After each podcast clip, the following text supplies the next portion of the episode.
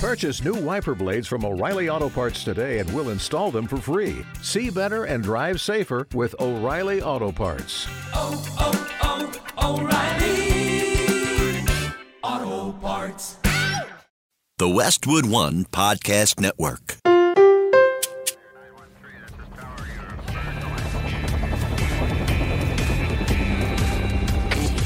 Team Never Quit. Team Never Quit. Team Never Quit Radio. All right, everybody, welcome back to the TNQ podcast. I'm your host, Marcus Luttrell. Every week, it's my job to fire you up, to ignite the legend inside of you, and to push you to your greatness.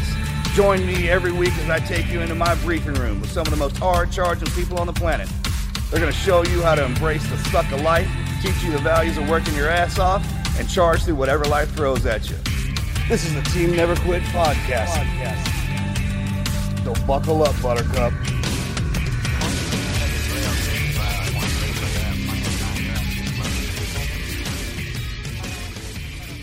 With LinkedIn Jobs, we tap into a network of more than a billion professionals to help you find quality professionals quickly and easily for any role you need. Marketing wizards? Found them. Software engineers? Found. That project manager I could never seem to hire? And found. LinkedIn Jobs quickly matches your roles with candidates with the right skills and experience. In fact, 86% of small businesses get a qualified candidate within 24 hours. Post your first job for free and get started at linkedin.com slash spoken. That's linkedin.com slash spoken. Terms and conditions apply. Hey there, Team Never Quit Nation. Welcome back to another episode of the podcast. I hope you guys had a wonderful Christmas holiday. Um, I am joined today by Marcus and his wife Melanie, and we have got an awesome guest, Dan Crenshaw, U.S. Congressman, retired Navy SEAL. We're excited to have him back on the show. Can't wait to get to his to his talk. But speaking of Christmas, we've got a Patreon question of the day from Rebecca. Marcus, she asks you, what was your favorite Christmas present to ever receive in your whole life? Favorite Christmas present? My brother got me a boot knife when I was like eight or nine, and my mom took it right away, like the same day, and I was so mad. I mean, oh, uh, my Red Ryder BB gun, I mean, come on, yeah, that's a classic. right? And uh, I remember when the Nintendo came out. We got that uh, the video game. Uh, Oh, Super Nintendo no, no, or the one no, before no, no. that? Yeah, Nintendo. okay, wasn't super yet. Uh, Three wheeler Three wheeler. was a big one. I remember bikes were something I was always excited Oh, yeah, to new get. bicycle, I mean, man. it was like the best, Uh, especially with some pegs. man, I don't know why your parents thought pegs were like dangerous. because you're riding your because your buddies Because your buddies are Yeah, always in the back, around, some on the front. I love some pegs. what else? trying to think of other amazing ones. Okay, let's flip the question around. What is the best Christmas present you've ever given? Oh, That one's a hard one too. yeah, because you don't know how each gift affects somebody. So Exactly, we, yeah. We we Melanie and I we rebuild homes for people. Uh, Yeah, I feel like those are definitely the most impactful gifts. I, okay, I'll tell you one of the most memorable gifts I ever got for Christmas when I was overseas, and the Soldiers Angels boxes showed up, and I, I didn't have my name on it or anything like that, and I, I, I purposely told the family like, "Hey, don't send me any stuff." Because when when you deploy, it's not the holiday. Holidays completely change your perspective, right? It's uh, one time that where everyone tries to be good and and do good things, and in all actuality, your New Year's resolution would be to keep the Christmas spirit till Christmas, right? And uh, when uh, the the Soldiers Angels box, I just grabbed one and walked to my room and opened it up and had a pair of socks in it, and I was I needed some of those and had uh, some DVDs, whatnot. But as far as the best gift I've ever given, I think I just remembered my favorite gift I've ever received. So we grew up a little, well, we grew up pretty poor, like really poor actually. And uh, I remember I was like fourth grade. I got pulled aside by my teacher, and she's like, "Hey, uh, you need to go down to the counselor's office." And I was like, "Okay, cool. Not really sure what's up." And I got there, and they had a gift wrap for me, and it was for it was from the Toys for Tots organization. And uh, you know, I guess they know which kids don't have a lot of money, and so they had gotten me a set of walkie talkies and that was the most memorable memorable gift I'd ever received because it was like we like we didn't have a lot. You know, mom couldn't really get too much, and she did what she could. But to have a gift that felt like so high tech at that age was really cool. And I think it was like two mile radius too. So it was like, man, I'm about to get into some trouble with these. My mom, yeah. So a couple of Christmases, my mom rewrapped old presents, some board games. Uh, went she wrapped the Monopoly game one time. We opened it up, and then we all played Monopoly that day. It was pretty cool. And I, yeah, I got a, I got my first horse on Christmas. Oh, that's cool. That's a good Um, gift. And um, if uh, thinking through that, but it was cool. It taught me responsibility because I had to go down there and fool with him every day and like, put him halter and lead line and feed him, clean the stalls, and and do all um, that That's cool. maintenance. And then Rigby and I got paired up around Christmas time. Really, Yeah, close to it. it's a gift that keeps giving. There, love that pup. Yeah, and then I got married November, end of November. That was a great Christmas. That was a Christmas present. Mm, well, Rebecca, thanks for asking your question. If you guys ever want to ask a question on an episode, join us on Patreon, patreon.com slash team never quit. Get rare access to the guests, some behind the scenes content. Marcus will actually do some Q&As there, send out some really cool, unique gear, uh, a challenge coin that can only be gotten if you're a part of our Patreon community. So check that out, patreon.com slash team never quit. Let's get to Mr. Congressman Dan Crenshaw.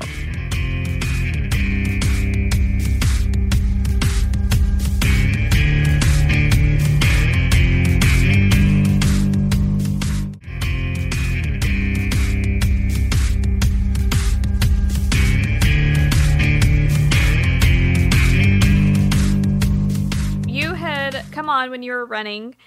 You ran an awesome campaign. literally, Um, literally ran through the district, you literally ran, and you True. figuratively which was ran. cool. Um, so, what's your freshman year been like? Well, it, it's been unique um, in so many ways, right? Because the whole Saturday Night Live thing, that, you know, last time we did this podcast, Good job on that, had by the way. happened. Uh, but, but, yeah, thank you. Uh, I'm very funny, as you know. So, you know, that hadn't happened. Like when, last time I was on a podcast, I was just, I was just trying to get people to know who I am. And just, just like anybody running for office, you're, you're just trying to get people to know you and have some kind of a positive view of you.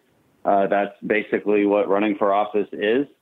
And so uh, then Saturday Night Live happened, like ba- basically right during the election. So you know, I went on the show like a week after I got elected, and then uh, everything sort of spiraled from there. And then I kind of show up to Congress, and I'm you know a little bit more well known than uh, than most freshmen, except for AOC, obviously. And then uh, it's our, our freshman class as a whole, I think, has been very unique in, in that respect, just because of the profiles that that showed up there. But, you know, and then the next step, once you have that kind of notoriety, is to not screw it up.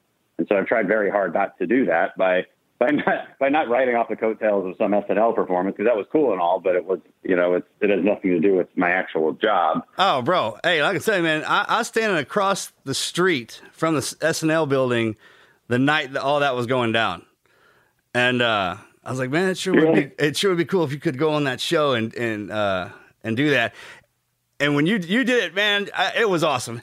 And don't worry about. I was thinking about now you not you had to worry about screwing up, man. You never forget you're a Navy SEAL. Like it's been shot in the face. So when you walked, I mean, that's you get a little latitude for that.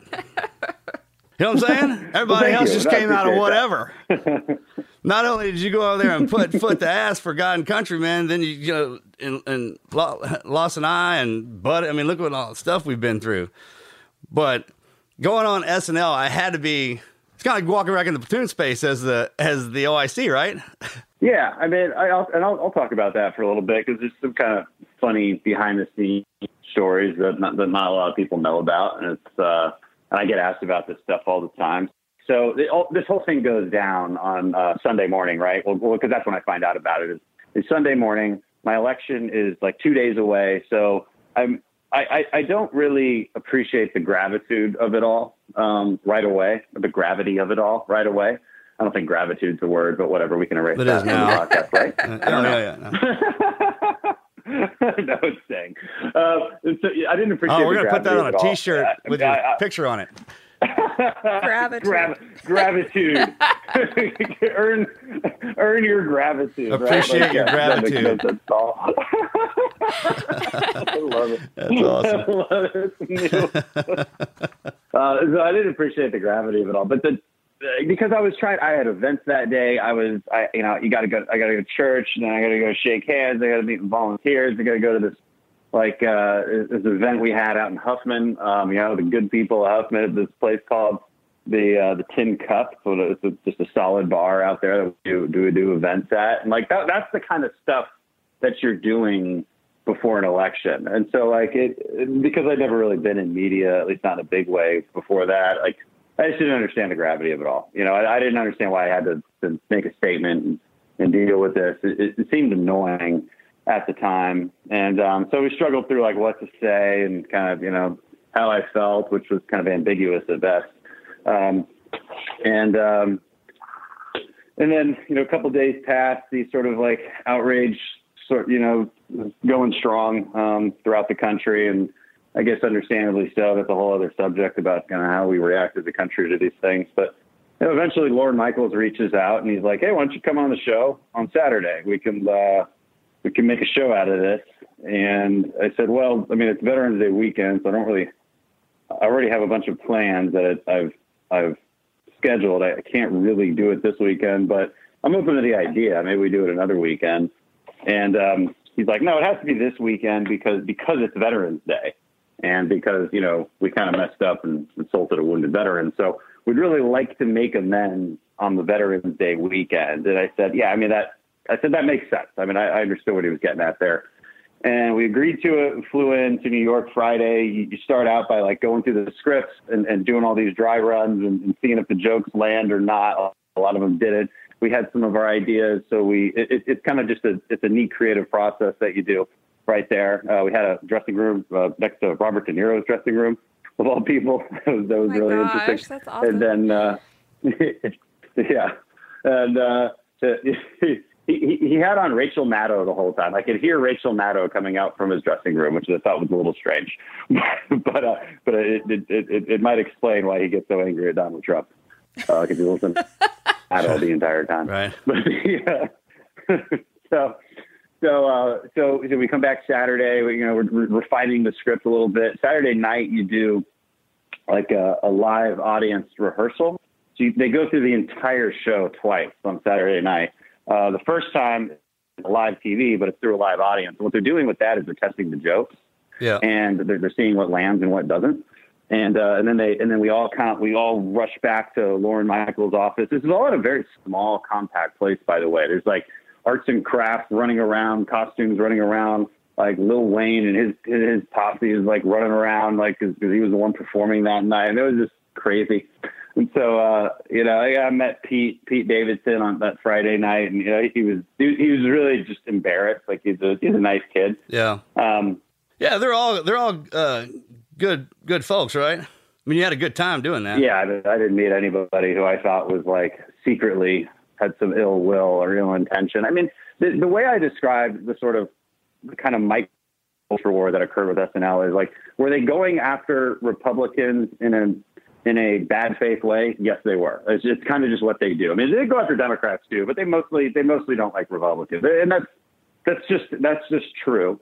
But did they did they want to go after a wounded veteran? Like, no, I don't think they meant that. I don't Right, think yeah. I don't think Pete meant that. You know, I, I think that was just a mistake to be a little bit more open to accepting the fact that the people might make some mistakes and misspeak, and that like you don't have to assume the worst intention possible, which is which happens all too often. That's the message of the story behind SNL. And uh, yeah, so we, we go through that that dry run. We you know the, the jokes get tested out, and then we run back. We change a few. You know these guys like re- redo the cue cards so that because everything is read from cue cards, and these are written out by hand, and they're like manually uh, shuffled, through. yeah. It's, it's, a, it's there's no like there's yeah there's no So it's a, it, I mean, it's a straight up theatrical performance that, that they're just showing live on television. Yeah, it is totally live. Every like the, the scenes are and the and the sets are are changed out in real time. I mean, it, it's totally live. That's cool, man. It, it, it's really interesting to watch that machine take place because like, and you could literally you could just run it. If you, if, you know, if you were behind stage, Marcus, you could just run behind the camera and be like, "Woo!" and then run away, and like that would be on TV. Like, there's no, there's no, Noted. there's no delay. Yeah. Yeah, yeah. Noted. Yeah, if you ever get invited, yeah, just, just you just run up there. It's crazy. Uh, so like it, that's why I'm, a mis- you know, and, the, and they rarely make big mistakes, but when they do, like it's that mistake is on TV. It's not not going anywhere. So it's a cool thing to be a part of. And I'll say the last the last thing that happened. Um, so I, I get done with my skit, right? I'm pretty happy about that. It goes well, obviously, and um, you know my, my work is done for the night. I'm just watching the rest of the show from from behind the scenes, and uh, and a certain certain guy you might recognize was, was hanging out there. His name's Steven Spielberg, and and Or- he, he has his familiar. own little booth. Yeah, yeah, he, yeah. He might might have heard of him. Uh, and he, he's got his own little section that they they let him hang out in. He, was, he happened to be flying through New York. He, he's a fan of the show, so he's he's often there. And uh, and we were chatting, and uh, we were just, just me and him. And he was like, Dan, you got great comedic timing. And, uh, you know, hell, if you wanted to have a future in Hollywood, you could. And I was like, that's the greatest compliment ever from, Yeah. from like the perfect person, Right. you know, to, to give that kind of compliment. It's one thing if like you told me I was a good actor. I mean, I'd be like, well, thanks, but you don't know anything about acting. Right now. Yeah. but, but Steven Spielberg told me that. So I was like, that's a pretty good compliment. But, but the problem was nobody heard it. And so, so, so I, so I, I saw my wife, Tara, like she was watching the show. She was like across the stage and I motioned for her to come over. I was like, Hey, Tara, this is Steven Spielberg. And, uh, he just told me something really great. Mr. Spielberg, can you go ahead and repeat what you just told me? And he, he like looked at me awkwardly, like, you want me to repeat it? Uh, yeah, repeat the compliment because my wife's here to listen. so he does. so he does. And my Tara like looks at me like, Oh, I he know said it. You should have been that." like, I don't know what you're talking Yeah. about, buddy.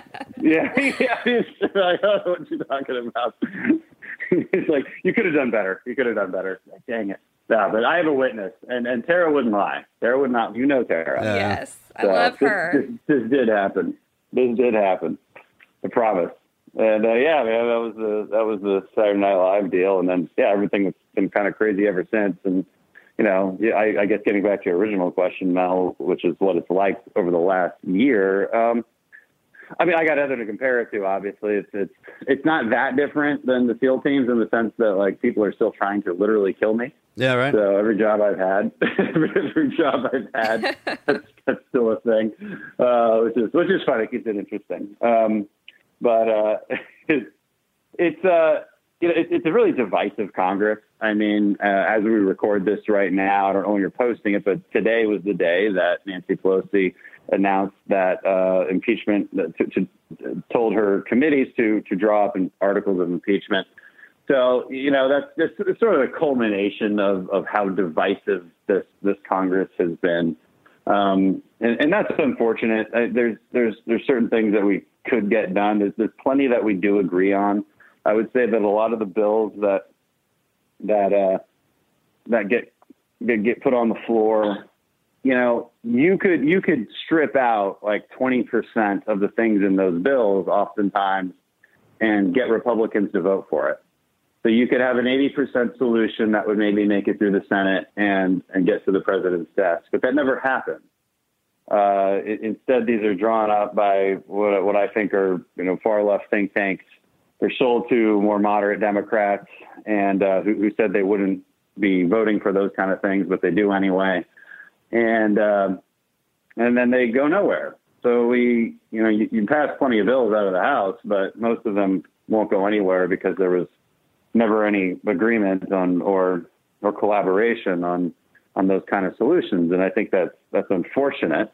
And uh, this impeachment inquiry has sort of been the height of unfortunate partisanship and conflict that that that I think has characterized the House thus far.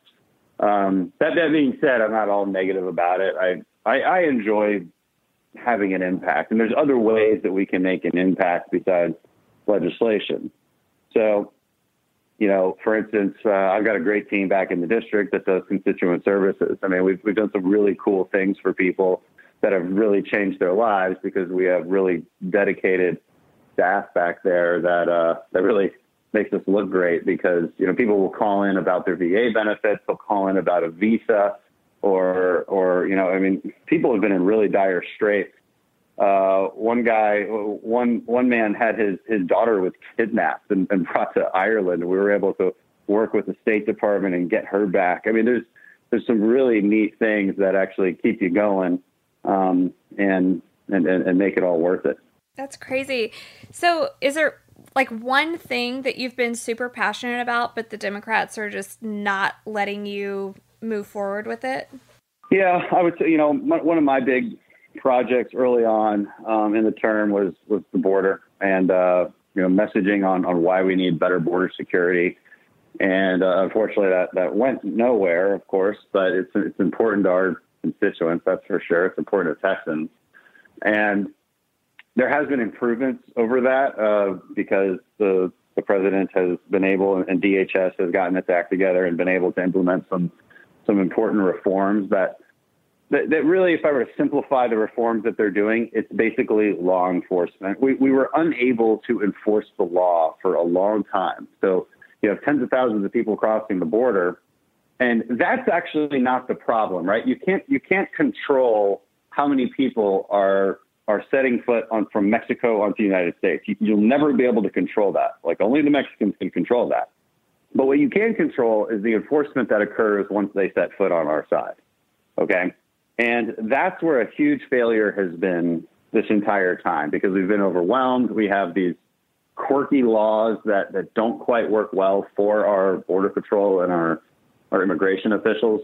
Um, there's been some ways to tweak that to, to provide more resources towards that so that that law is enforced. And I can get into a lot of detail on what exactly those changes are, but but just know that there's been a lot of improvements there, thank God. So um, you know, in, in, March, we were at 140,000 or so people crossing the border, and a lot of those weren't getting turned back. That's that's the big problem. Yeah. Um, now, that you know, it's, it's a catch and release program, and that's not good. Um, and uh, you know, it, we, have created an entire new generation of dreamers, right? You that we have to deal with now, and and it's not clear how that's going to work. But oh, the problem is that they're not all they're not all dreamers. Marcus and I got the opportunity. Dude, we went down there. Yeah, we got to go down there too. I know right. you did as well. And we were allowed to go into the detention centers and see for ourselves. I mean, we're not politicians. We have no agenda other than to we were there just checking it all out and supporting the border patrol. But what the most disturbing thing that I saw was the men, the single men with little kids and they had just done a pilot right. program, a DNA pilot program, and it was showed that they were not related to these men. And the Border Patrol was telling us that they have this rent a kid program that the cartels are doing.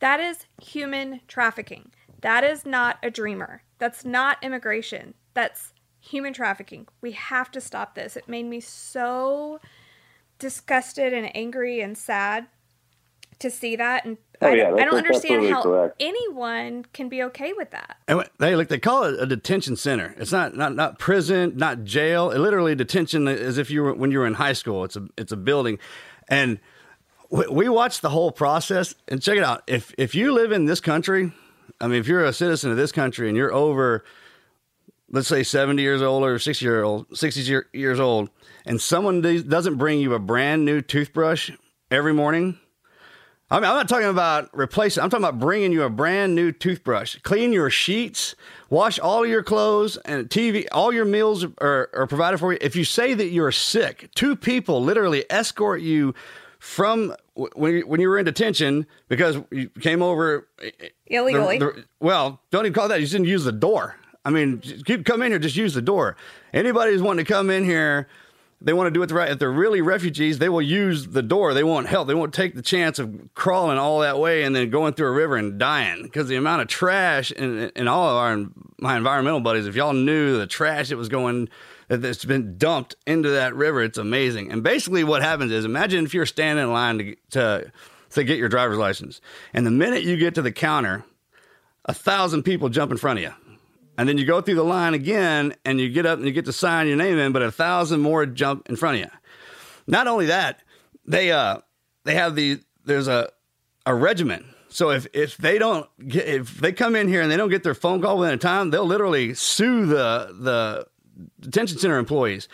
And that like when they were when all those people were were screaming and yelling about how the border patrol agents were bad and and and vicious. That is absolute crap. These pe- are the best people in the world, man. And they were bringing their own toys from their own kids and bringing them in there to facilitate these children. Who you can look in there and see that these kids are just sitting there with a man uh, who's not a dad because a father of their child will protect them completely. These kids are running around everywhere playing and whatnot. And then while these guys literally get processed through there, and if you don't release them on time, they they'll sue the the people that are working there. And and it, all the medical and dental people literally come over to get put in the detention center uh, so they can go to their medical uh, checkups to get their uh, AIDS medicine or wh- whatever it is. So if if you're literally a retired American citizen and you're not getting every benefit that you could possibly think of, it has nothing whether or not we want them over here visiting our property or visiting the land or not, right? It's all of our, ours, right? They it's not the it's the ones that come in here to not even stay, just to abuse that part of the system. And then they they work their way back over. And all those border patrol agents are trying so hard to prevent that because it's like 60 other countries that are pulling through here. And what they do, the cartels will send the kids up the middle because we they know that we'll we'll go take care of those children and then they'll run the drugs up the side. But just think about it. Anybody right. who wants to, who comes to visit or, or, wants to come over here for a, re, a good reason, they will use the door or the gate, right? They said that that all out of all those tens of thousands of people that come over here, two percent of them actually have a claim that is viable.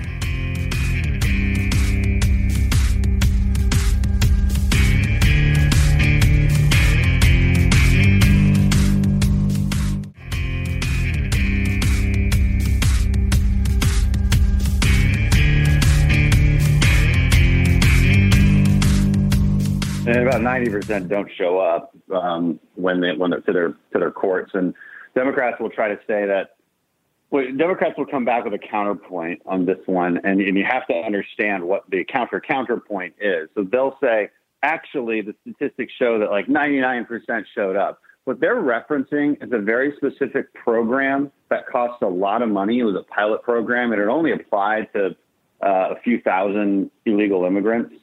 And yeah, 99% of them showed up because they had ankle bracelets on and it cost about $40,000 per person. So it's not efficient. We're not doing it.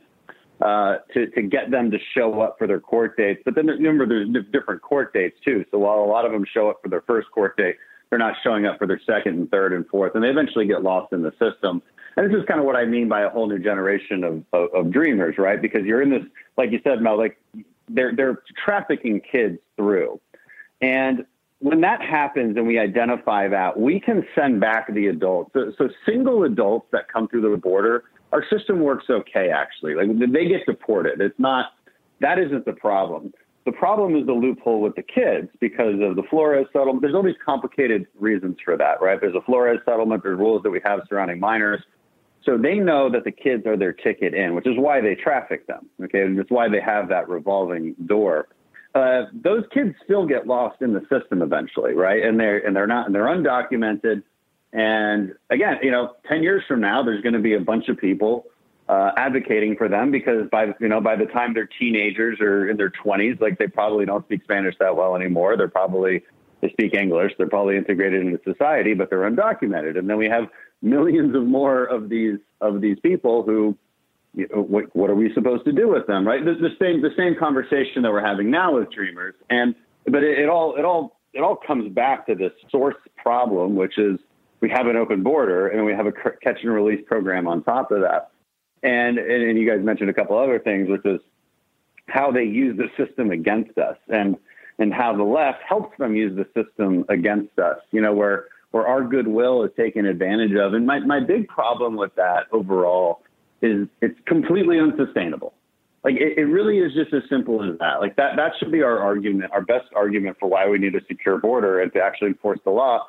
Because anything less than that is just unsustainable. You know, I I can I can tell you that I'm a good person and that I deserve to have, you know, a, a room in your house and and your food and I want to take it. I just I just want it. And I'm a good person, so why can't why can't I have it? And I want to bring more of my friends and one more and one more and one more. Eventually you can't. Eventually, it's totally unsustainable, and and you scale that out into into a into an entire country. You know, there there are real costs to to unmitigated migration. It, it's not it's it's not a sustainable prospect, whether through our court system, through our school system, through our healthcare system, um, just the number of low in, like low skill jobs that we really have. I think there, there's good evidence that it drives wages down, especially for low skill workers. That doesn't really hurt people like you and me. Uh, it doesn't hurt people even in the upper middle class, but it does hurt people in the in the lower in the lower skill sectors of of the economy. So like there, there's real cost to this and consequences. There's also cultural consequences. Like you can't integrate uh, that many people quickly. Like we, we are an open arms kind of country. I do believe that anybody in the world can become an American. Sure. But you have to become an, but you have to become an American, right? Right. And and there's there's a there's a process to it. And and and I want that process to be efficient and and you know somewhat not easy, but at least I, I want there to be light at the end of the tunnel. But um, what they'll say too is, well, you know, they can't go to a point of entry because there's a long line. Well, yeah. Well, yeah. I mean, I don't, I don't disagree with that. There, there's a long line. Um, I, I don't know of any other place in the world where there's not a line. I mean, when If there's a- something's when worth having, and there's a- yeah, there'll, there'll be a line. Yeah. And, and just imagine Right. anything you're standing in uh, uh, to get food or anything, and right when you get to the counter, a thousand people jump in front of you. Well, of course you're going to do whatever you can to get in the system. Right. That's what's so great about this place. If you want to be a part of it, imagine the pride that comes with actually being an American. And if you're if you were overseas somewhere and someone snatched you up or something, you know that because that you're an American and you're documented, we know that you are, and we'll come get you. We'll send whatever we have to do to come get you. And it's the only time you ever have to stand up and acknowledge the fact that you're an American is when we say the pledge. That's why we say it. Yeah, no, that's exactly right. I mean, it, it means something. And you, know, and you go to our uh, you go to our citizenship ceremonies, and they're pretty neat. I mean, to watch watch a lot of these people who have worked hard to get their citizenship and how happy they are to to wave an American flag. It's a pretty cool thing. Oh, we've seen it Uh, too. Yeah, bro. I mean, it's amazing. They it's a it's a badge of honor. All right. So we want to hear what you what you're most proud of since you've been in. Well, what are we? What are we? What our proudest accomplishments are? Well, I mean, you know, I'll just go for our for our local listeners. Uh, the accomplishments that we're most proud of are what we've been able to do with respect to working with the Army Corps of Engineers and FEMA, and uh, and, and getting certain projects started or finished uh, in my district with, with respect to flood mitigation. Uh, that, that that's our biggest issue in in Houston. Um, it rains a lot obviously, and uh, our infrastructure is not up to par. It really hasn't been for, let's just say, forever. Uh, we've, been, we've been flooding. We've been we've been flooding for a very long time, and this isn't a new. This is the frustrating thing about this. I, I just got into government, and this isn't a new problem. Uh, you know, like the people, some people like to point to climate change. It, it, Oh no. This isn't a new problem. We, we've been we've been flooding for a long time. I Um, I remember we- specifically We, we have to do something about it. yeah, growing up in Houston, I remember being about eight years old, maybe nine, and I don't remember which hurricane it was. I think Alice, but I don't know for sure. And our neighborhood flooded, totally flooded. The houses didn't flood, but the streets did. There was several feet of water, and the kids all went swimming in the streets. I had no idea that that was sewage water. Boom. Little music As an- dysentery for you. As an adult, I would be so disgusted if Yeah, my kids do were doing that. But when we were little, that's what we did. And I'm alive and I didn't get any infection. But um, yeah, we've been flooding for a very long time. Right, and um, you know, but but related to the, to the climate change debate, I will I will hit on this a little bit. Is um, I think what, what you'll see from Republicans over the next few months is, is a much more um, a much more coherent response to the radicalism of the Green New Deal. I mean, it's it's it's really easy to call the Green New Deal foolish and stupid because it is. It's all of those things. Um, it's not based on science. It's not based on engineering. It's not based on good policy. It's not based on economics. It's not based on anything except radical thought um, and emotions. So uh, we can say, "Oh, I can make a good argument for that," but but people still want to know. Well, well, okay. I mean, but but what's your solution? And we do need that. I mean, I think we do have an interest in in addressing carbon emissions worldwide and and just basically having cleaner air and better conservation and better water, right? I think everybody generally agrees on that. But there's smarter ways to do it, uh, market-based ways. You know, for instance, um, I, uh, I introduced legislation called the Leading Act. Senator Cornyn introduced the same legislation in the Senate. And um, what this does is it repurposes some Department of, Department of Energy grant money to be used for carbon capture technology pilot programs in the natural gas space. So this isn't pie in the sky thinking. There's there there's a there's a uh, electrical plant just outside of Houston called uh, Net Power. They take in natural gas, they use it to create electricity, they suck up the carbon from that process, and they they recycle it through their systems and power their plant that way. So it's actually zero emissions. Wow, net zero emissions. Um, you know, there's there's another coal-fired power plant that also reduced its emissions by like I don't know some some enormous amount by capturing the carbon and then they sell it. People don't realize carbon dioxide is a commodity. It's not a pollutant. I mean, you breathe out carbon dioxide, so to classify it as a pollutant is silly. Um, you need to look at it like a commodity, and there's a lot of people who want to buy it. Greenhouses, you know, use the, the levels of carbon dioxide in a greenhouse are like 14 times normal air because that's what plants thrive in. Uh, that's why the world has gotten greener. Also, you know, we have higher carbon dioxide levels, but the world has also gotten greener as a result. You know, so climate change has multiple effects. Um, but also, it's used for oil and gas extraction. It's used for growing algae. It's used for all sorts of things. Um, uh, there, there's there's some people who think that you might be able to make gasoline out of it soon. Uh, like this is the the, the science is, is developing towards that. I mean, yeah, you, you use it to make concrete, steel. Like there's there's uses for it. So there's smart market based ways to do this. You also have to understand the United States is one of the has, has decreased carbon emissions more than any other country. It's like not even close. But how have we done that? We've done it through natural gas. So when Elizabeth Warren wants to ban fracking, uh, that would actually increase carbon emissions. If you just banned fracking today, that would increase carbon emissions because power plants would have to transition to to to coal. Coal. Um, you know, yeah. I mean, you, you, could spend a ton of money and try to transition to nuclear, and I'm in favor of of of of, of, of providing a, a, better path towards nuclear. By the way, also, I mean, but, but but again, the Green New Deal advocates don't want to get rid of nuclear, which is crazy. It's yeah. a zero carbon emission. Oh, so that's how you know they're not serious. They're not happy with anything. No, they're they're they're really it's really it's radicalism run amok, and it's it's radicalism that's been normalized. And what it's done is it's it's made logical policy conversation really difficult because these these people come at you with these crazy ideas, right? That have been debunked forever. Whether it's whether it's hey, we're going to have only wind and solar and live in this kind of utopia green world. Uh, we're going to have socialism. It's going to be great. And you're like, well, those ideas have already been proven not to work. So can we talk about the stuff that might actually work? Maybe. And they're like, no, we yeah. can't talk about that. I know we, it's we, like we, got to we got to set our we got to set our goalposts way over here. If you want socialism, and you guys aren't even social enough to to get along right now. Well, it's funny because the no, that's true. Those who you know, I mean, it's like you just you're yelling at yelling at us to get that done. How's it going to be if you know, as long as stay in line, no one will yell. Well, how many humans do you put together before somebody wants to act like a fool? Yeah, or well, doesn't. Yeah. I mean, it comes down to the people that complain about climate change the most are the people living in the cities, creating the most pollution. I mean, there's we Marcus and I live out in right. the country. We're on lots of land. We care very much about the environment. Yeah. We plant trees. We encourage We're joking our about kids. That. Yeah, the, the liberal, We've the millennials the and stuff like that. They love being outside, working with the animals. I mean, you're not a liberal. You're a farmer. You're just like us, man. Just they told you that we're yeah. in some way different, but we're not. We all the animals we take yeah. care of right. them, take care of the environment out here to make it a, a better place. But for some yeah, reason, the, the they just the hypocrisy is infuriating. Yeah, well, it's just crazy because they don't.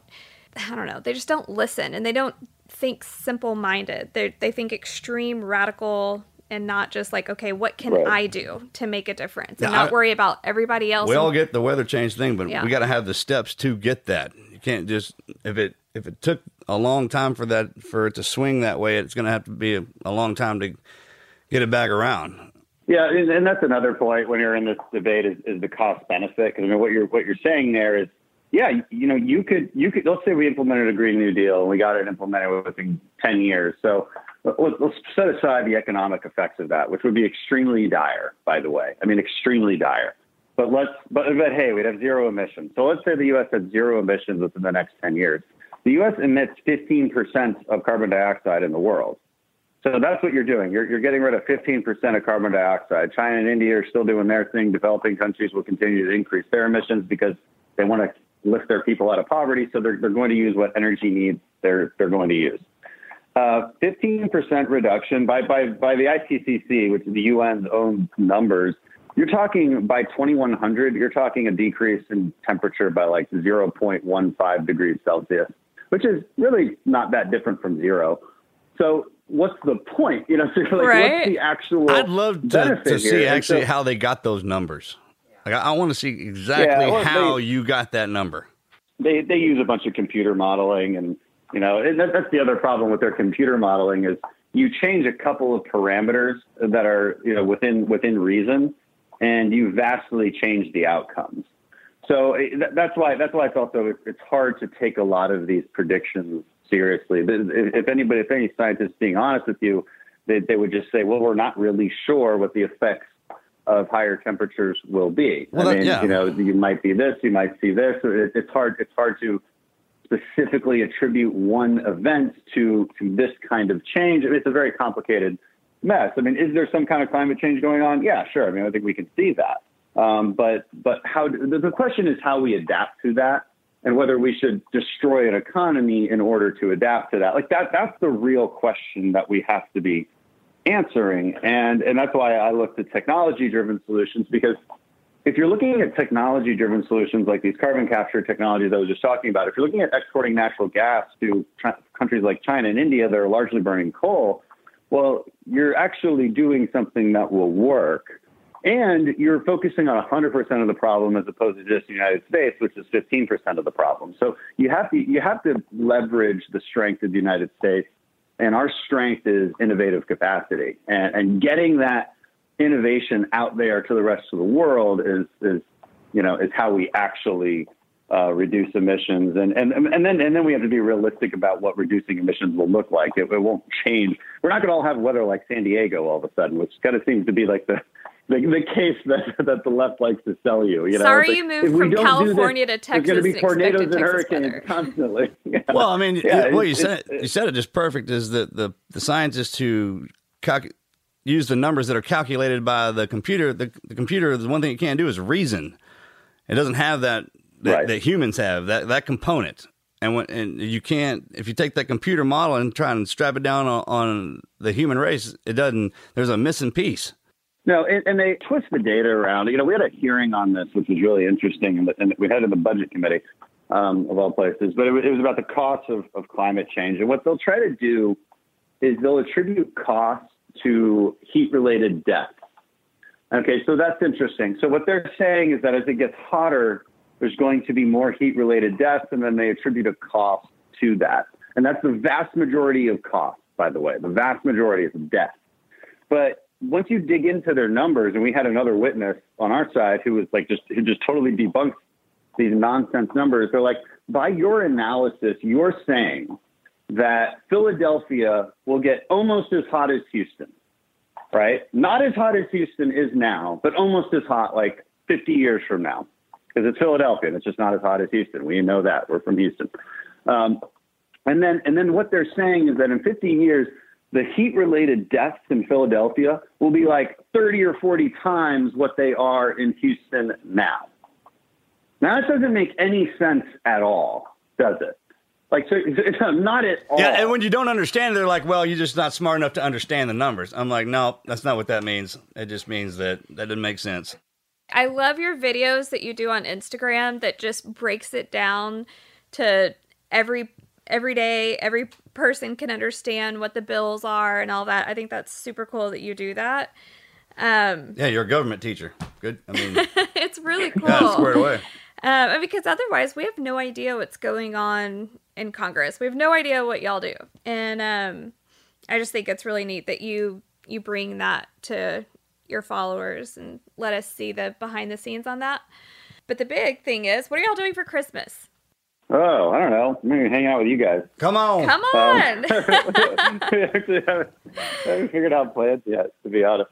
Um, we got we, we do have to figure that out. Um, I don't know, but yeah, the, the Luttrell's place is, Yeah, is quite nice. bring I it like, I like hanging out up there. Well, Marcus is Um, really into cooking now. He'll make you a prime rib, and you and Tara and the dogs Whoa. come out, and Good casserole yeah, I'll- made I'll- by Marcus Luttrell. he's really good.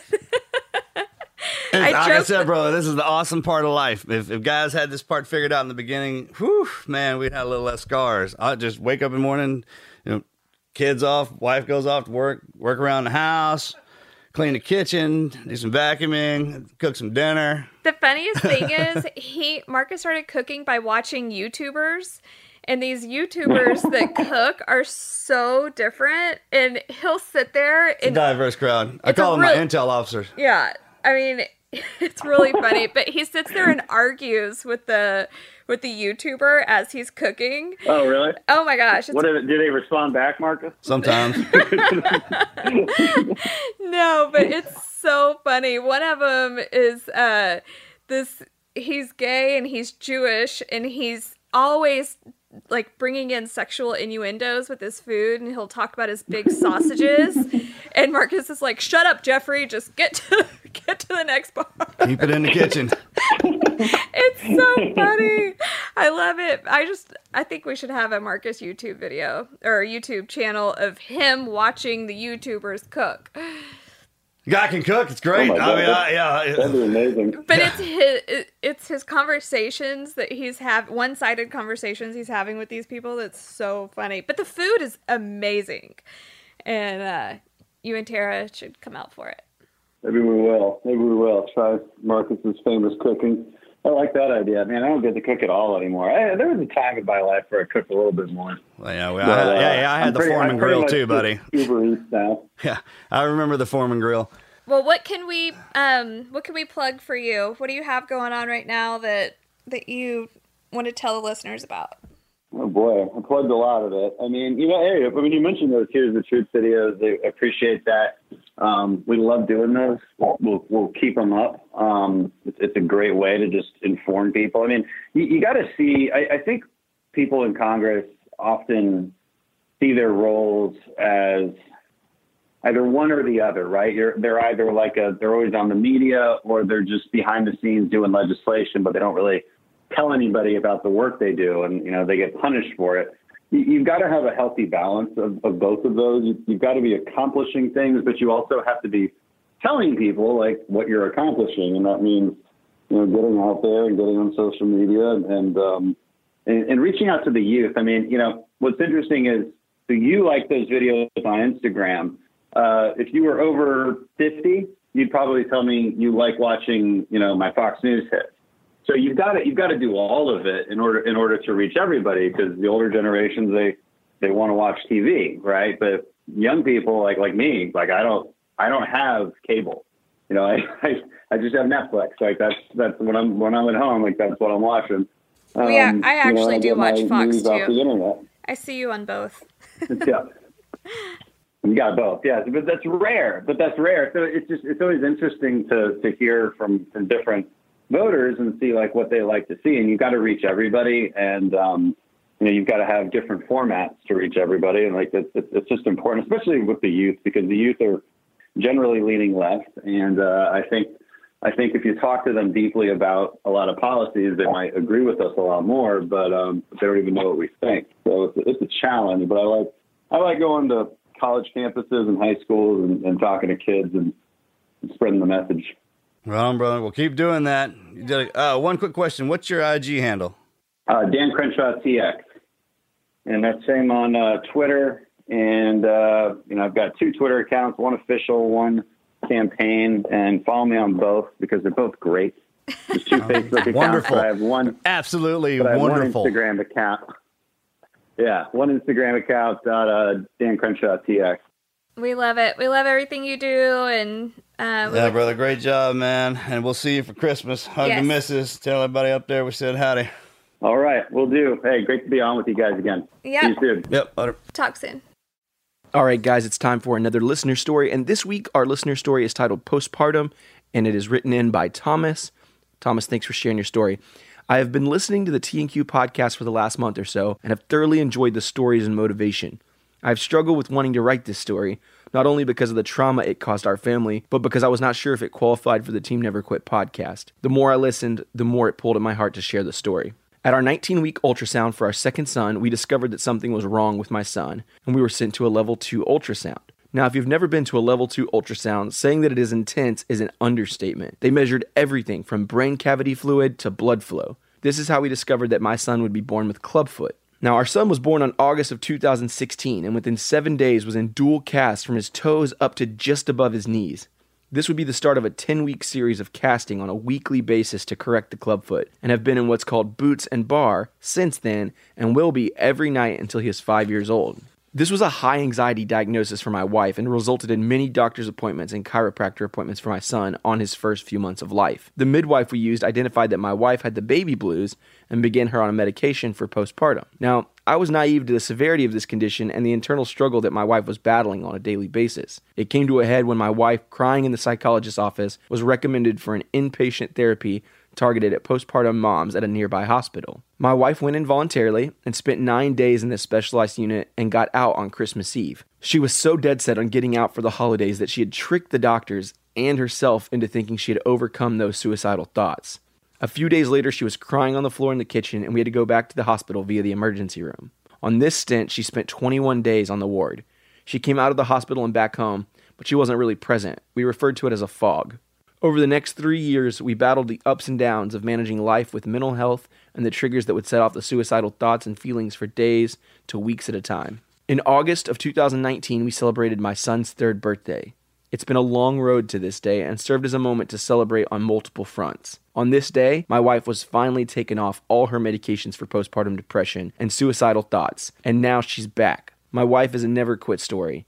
For many months, she had planned on ways to commit suicide. As we passed Veterans Day, this sat heavy on my heart, knowing the Mission 22 focus and the number of veterans and civilians for that matter dealing with mental health issues, as well as those who are supporting those loved ones struggling. For those of you struggling, please seek help. Never quit. It is worth the fight, and there are people who love you and are here to support you. Sometimes we get shackled at birth with with kind of anomalies that we, you look at, and it, it's kind of considered a hindrance, but in reality, it's it's there for a reason because of how strong you're going to become. So third birthday.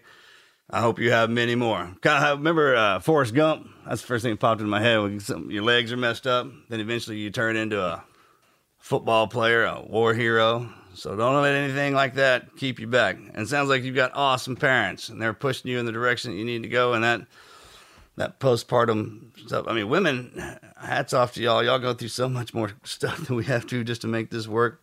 Seriously, it's uh, it's something. It's unbelievable. But thank you for sharing that.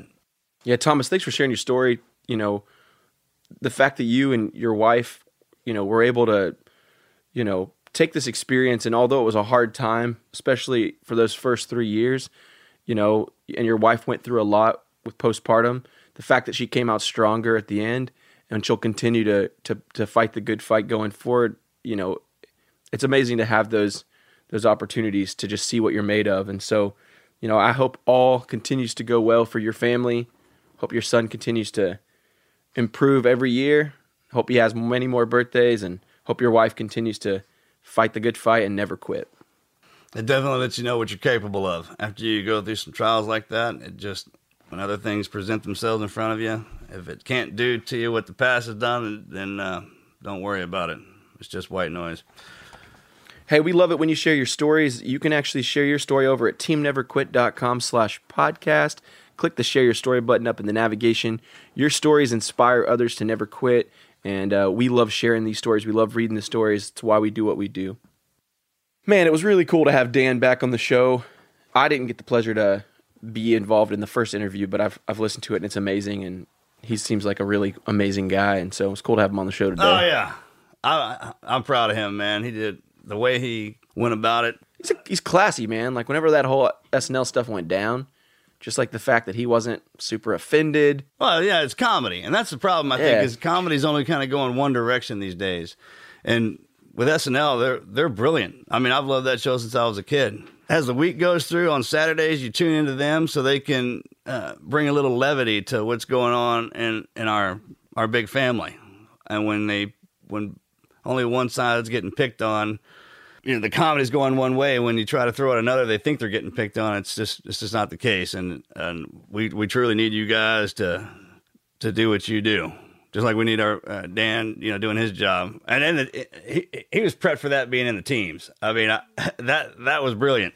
I, I, I love that. That's how it should be. I mean, we all, at the very least, can should be able to to laugh with each other, not at each other, because Yeah. we all, man, we all make mistakes. We all do dumb things trying to make this big thing work. So uh, never forget that. something that I've learned um, in the last nine years, nine and a half years being around team guys, is they have an awesome sense of humor. And they really they use it to communicate. They use it to get through things. Um, so it was very fitting for him to be on SNL. And I love Dan. I love what he's doing for um, for the local uh, district that he represents and just in Washington in general. I think he his freshman year has been uh, because of his SNL kind of just leaped him into the public eye. Um, I he's used it really well though, and he's used his platform. use that eye real well.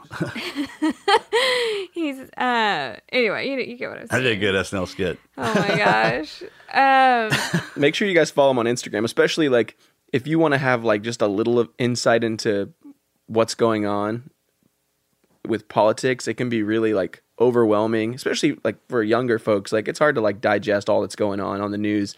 And I think Melanie mentioned it in the interview, but like he does a really great job of making these digestible videos on Instagram that are really easy to understand and they're relatable. So you can follow him on Dan Crenshaw TX on Instagram. humor is the best medicine for life. That's why it exists, truly. And, and you're right. If, if you don't have a, if you can't find the humor in every situation, I mean, and, and you kind of look and that, that's how you know someone's just truly being mean. And uh, my grandmother used to call it being ugly. But yeah, Dan, thanks again, brother. We'll see you. Uh, see you for the holidays. Yeah, if you guys like this show, make sure you share it with a friend. We drop new episodes every single Wednesday. We do it for you guys. Obviously, this episode is actually airing on a Thursday because yesterday was Christmas, but every Wednesday. Merry Christmas, everybody. Merry Christmas. Again, we can't thank y'all enough for uh, for listening and being part of the team. It's growing every day. The uh, the people that we're helping and recruiting in here, it's it's building something that's um, truly exceptional. Button, thank you so much for being a part of this and letting us letting us do this. It's an amazing thing. T, Andrew, uh, and to everybody who keeps listening, keeps coming back, man, we love you guys so much. We hope that y'all have a um, a, mer- a very merry Christmas.